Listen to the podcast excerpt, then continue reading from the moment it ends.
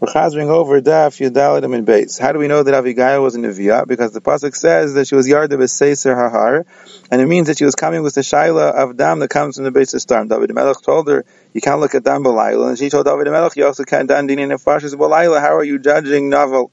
And David Melech said he, he's a married b'malchus, and she said, Shaul is still kayim, lo yata tivach olam, and you shouldn't treat him like a married b'malchus. And David agreed. He said, Baruch taimech u'barucha at asher kilisanya blessed are you for saving me mibo medamim from being nichshel in the blood.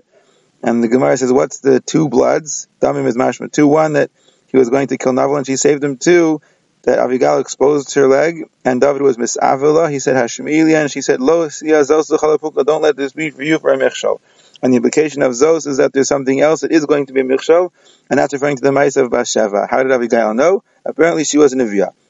When Abigail was leaving, she said, remember me?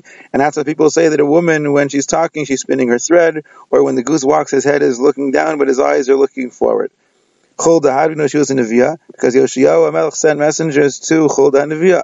Now, why was she menabe in the presence of Yirmi? He wasn't makbid on her because she was his relative. Why did they send to Chulda and not to Yirmiyah, who was the greater Navi?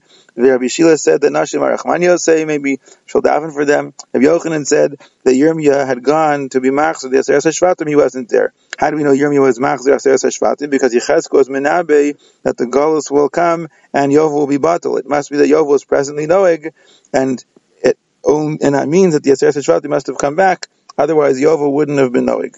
And when they came back, Yoshio Melech ruled over them, and that's why we find Yoshio by the Mizbeach in Beis El, which was the Mizbeach that was built by Yeravam.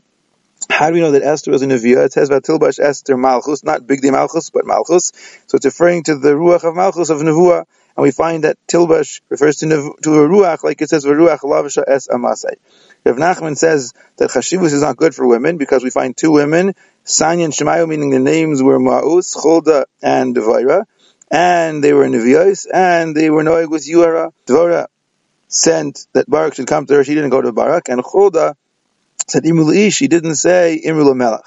Rav Nachman said Choda descended from Yeshua, and if Ein Saba asked him because the Brisa says that there was eight Nevi'im that descended from Rachav Azayna, Nerya Baruch, Saraya, Machsaya, Yirmiyah, Chilkya, Chanamel, and Shalom, and Rebuta said also Choda descended from Rachav Azayna.